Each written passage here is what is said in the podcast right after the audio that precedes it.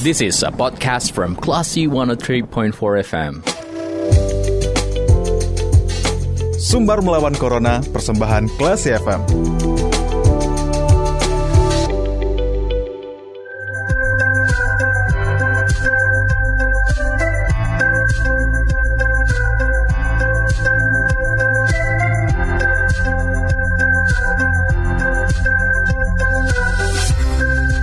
103,4 Classy FM bersama kita lawan Corona. Classy People, saatnya Anda mencermati obrolan seputar perkembangan COVID-19 di Sumatera Barat yang dikemas dalam program Sumber Melawan Corona, persembahan Yayasan Semen Padang, Semen Padang Hospital. Classy People, untuk Sumber Melawan Corona kali ini kita akan berbicara bersama Dr. Rahmat Suhendri, selaku dokter dari Semen Padang Hospital yang akan berbicara tentang apa sih yang harus dihindari dan diwaspadai jika terpaksa bepergian dengan pesawat atau transportasi umum. Dan langsung aja kita sapa di sore hari ini langsung.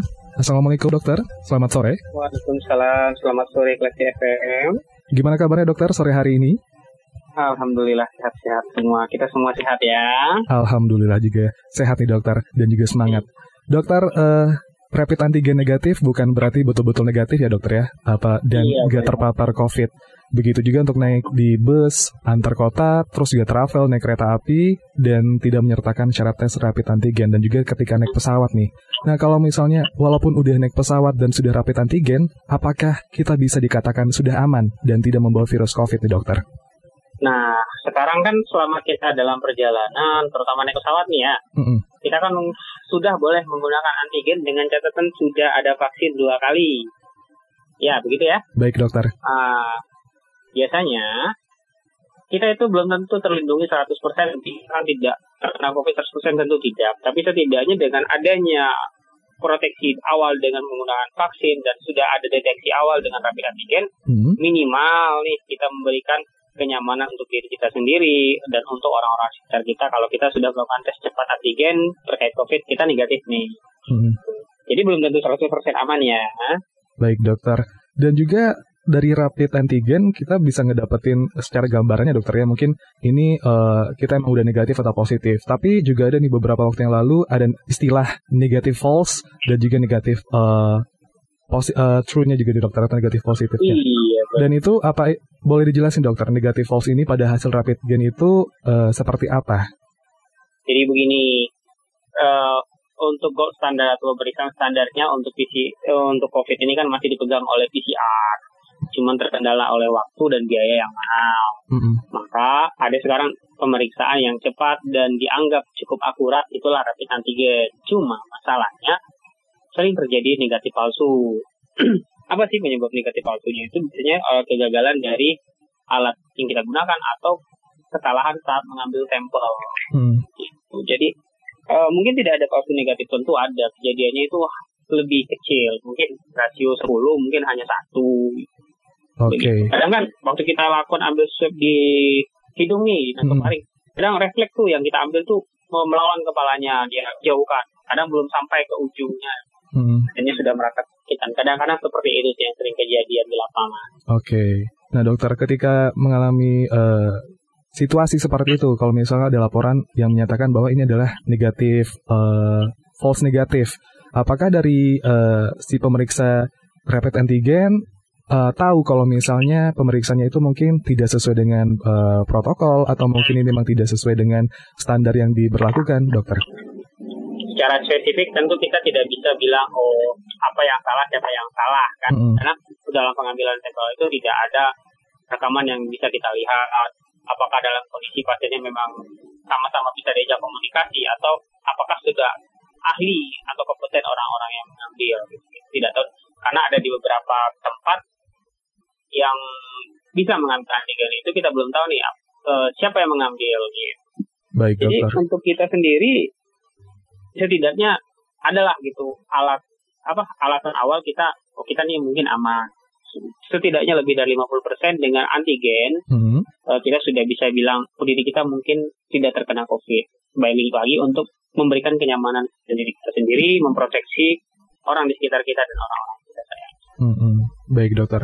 Nah, untuk negatif false ini apakah dicantumkan di dalam surat keterangan rapid, antigen atau ketahuannya itu belakangan setelah si uh, si pasien ini atau mungkin orang yang melakukan perjalanannya ini uh, setelah sampai di tujuan nih dokter? Karena kan juga butuh waktu ya, atau mungkin iya, langsung dapat aja. begini, uh, misalnya si A melakukan perjalanan dengan pesawat mm -hmm. dari kota A ke kota B, uh, dia melakukan swab antigen. Atau selama setelah dia lakukan swab antigen, mungkin ada kembali lagi kesalahan prosedur atau alatnya yang rusak atau bagaimana uh, ternyata setelah sampai di tujuan kota B, mm-hmm. dia bergejala nih, bergejala demam tinggi, meriang, hilang penciuman, dan dilakukan PCR ternyata dia positif. Okay. Nah, dari situ saja sih mungkin ketahuannya kalau mungkin antigen yang dia ambil itu besar kemungkinan dia palsu. Tapi kalau secara apakah dari hasil pemeriksaan, oh ini palsu, oh negatif, oh tidak. Alat hanya mendeteksi apakah ini ada virus atau tidak. Mm-hmm. Itu saja. Tidak bisa kita langsung lampirkan dalam surat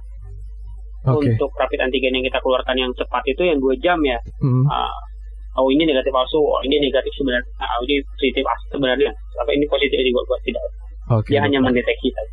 Dia hanya mendeteksi saja. Oke dokter. Nah balik lagi ya ke dokternya kita selaku pelaku uh, yang uh, melakukan perjalanan juga harus mawas diri tentang prokes yang kita terapkan. Nah kalau misalnya udah ada situasi yang seperti itu dokter, uh, false negatif, apa yang harus kita waspadai ketika berangkat dengan pesawat atau transportasi umum lainnya?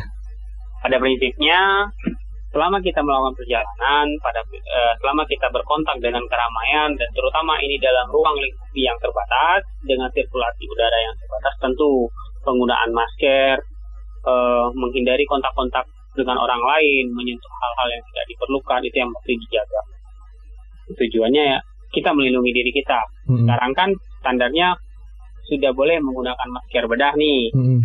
kalau dulu kan harus masker N95 sekarang ternyata cukup dengan masker bedah.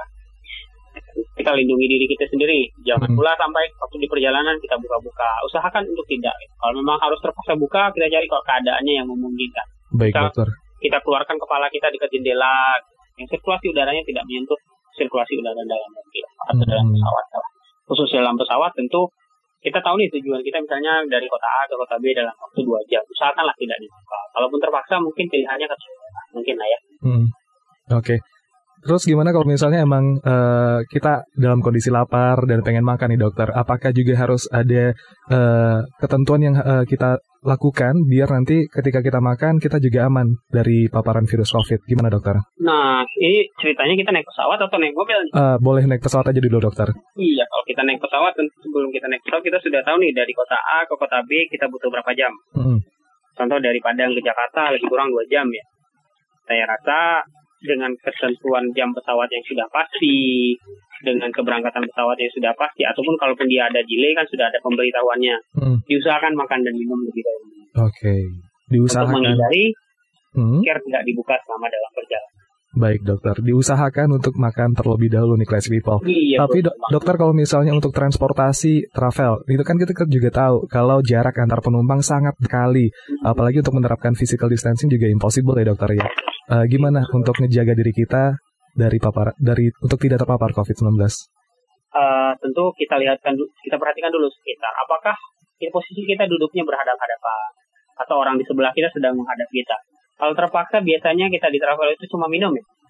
Nah, diusahakan mungkin maskernya diangkat sedikit, mm -hmm. menghadapnya ke dinding, dan pastikan orang di sekitar kita sedang menggunakan masker. Minimal orang di sebelah kita dan orang di depan kita. Mm. Dan pastikan mereka tidak menghadap ke kita ya usahakan saling saling mengerti lah agar jaga-jaga. Ini kan kalau ceritanya sudah darurat nih, sudah hmm. haus sekali nih, tidak mungkin lah kita tahan lagi kan hmm. perjalanan masih jauh ya. Mungkin solusinya kita hadap muka kita ke dinding atau tidak menghadap ke orang sekitar, kita minum sedikit. Oke, dokter. Dan juga untuk dari penumpang juga harus ada keber keberanian ya dokter ya apabila kalau misalnya si uh, penumpang lain terlalu dekat atau mungkin uh, Yalah, kita menyentuh. harus berani berkomunikasikan dengan orang-orang sekitar kita dengan cara yang baik. Mau hmm. misalnya maaf bu, maaf pak, boleh maskernya dipakai lagi. Kita saling jaga. Itu kan komunikasi kita kan. Betul sekali. Nah itu dia mungkin classy people untuk berani speak up ya dokter ya kalau misalnya iya, ada orang-orang yang nggak terlalu disiplin dalam prokes. Iya, kita saling mengingatkan biar kita sama-sama selamat dan sehat. Itu dia. Oke dokter, sebelum kita mengakhiri kebersamaan kita, satu pertanyaan lagi. Nah kalau misalnya udah nyampe di destinasi, apakah uh, diwajibkan untuk langsung mandi atau bisa langsung kita cuman hand sanitizer aja atau gimana dokter? Seyogyanya kita harus mandi ya. Kita hmm. harus mandi, kita bersih-bersih, kita ganti pakaian kita. Uh, Kalau pakai yang baru, jangan jangan pula misalnya seperti saya misalnya pulang kampung gitu kan, menggunakan kendaraan mungkin kendaraan pribadi nih, Hmm. tapi tujuannya jauh. Mungkin kan sama kita perjalanan kita ada mampir-mampir di warung atau di mana. Terus kita sampai rumah harus mal- malah peluk keluarga gitu. Iya. Orang sebaiknya sih jangan. Dan kita tentu memberikan edukasi ke orang sekitar kita kalau selama pandemi hal-hal yang dulu lazim kita lakukan tidak bisa kita lakukan. Berubah, Hmm. kebersihan dulu, kita jaga dulu. Baik dokter, Mandi meskipun dulu, ganti baju dulu. Meskipun emang eh, rasa kangennya juga udah memuncak ya, Oh, tapi juga iya. kita harus eh, harus jaga kesehatan juga ya dokter ya. Iya, jangan jangan sampai karena pelukan ke orang tua atau orang yang tersayang cuma sekian menit mencelakai yang sekian Itu awal dia. ke depan. Baik dokter. Nah dokter kita pengen ada dong semacam closing statement untuk eh, menyikapi kan udah di bulan terakhir di tahun 2021 dan banyak Iya. juga nih hari-hari libur yang bisa saja menjadi semacam eh, gelombang ketiga kalau misalnya emang kita nggak pay attention dengan prokes. Silakan dokter untuk eh, ngasih pesan kepada kelas people terkait dengan penerapan Oke, prokes. sudah dari 2002 dari 2019 ya. Sekarang Mm-mm. sudah 2021. Mungkin Covid akan berulang tahun yang kedua tapi tidak layak untuk kita rayakan. Mm-mm. tidak layak untuk kita beri apresiasi atau kita berikan selebrasi. Semoga kalau nanti ada libur atau kumpul dengan keluarga tetap boleh berkumpul, kita lakukan protokol kesehatan yang sebaik-baiknya. Jaga kesehatan, lindungi keluarga, sayangi keluarga karena bagaimanapun kesehatan adalah yang utama. Jangan sampai kita ketemu di ruang itu, apalagi di rumah sakit SPH. Jangan. Mm-mm. Kita sudah lelah dua tahun ya. Baik dokter. Saya Oke, nah pesannya singkat tapi padat banget ya dokter ya. Semoga Iya. ini juga bisa diingati, eh, selalu diingat oleh Classy People. Baik, eh, Dokter Ahmad, terima kasih waktunya di sore hari ini. iya sama-sama. Jaga kesehatan terus dokter dan selamat bertugas kembali. Assalamualaikum. Waalaikumsalam. Itu dia Classy People, ada Dokter Ahmad Suhendri yang sudah berbicara tentang apa sih harus dipersiapkan dalam melakukan perjalanan dengan pesawat atau transportasi umum lainnya. Demikian sumber melawan corona kali ini, kita ke program selanjutnya. Terima kasih. Anda sudah mencermati program Sumber Melawan Corona. Cermati podcast obrolan ini di www.classfm.co.id atau download aplikasi Classy FM.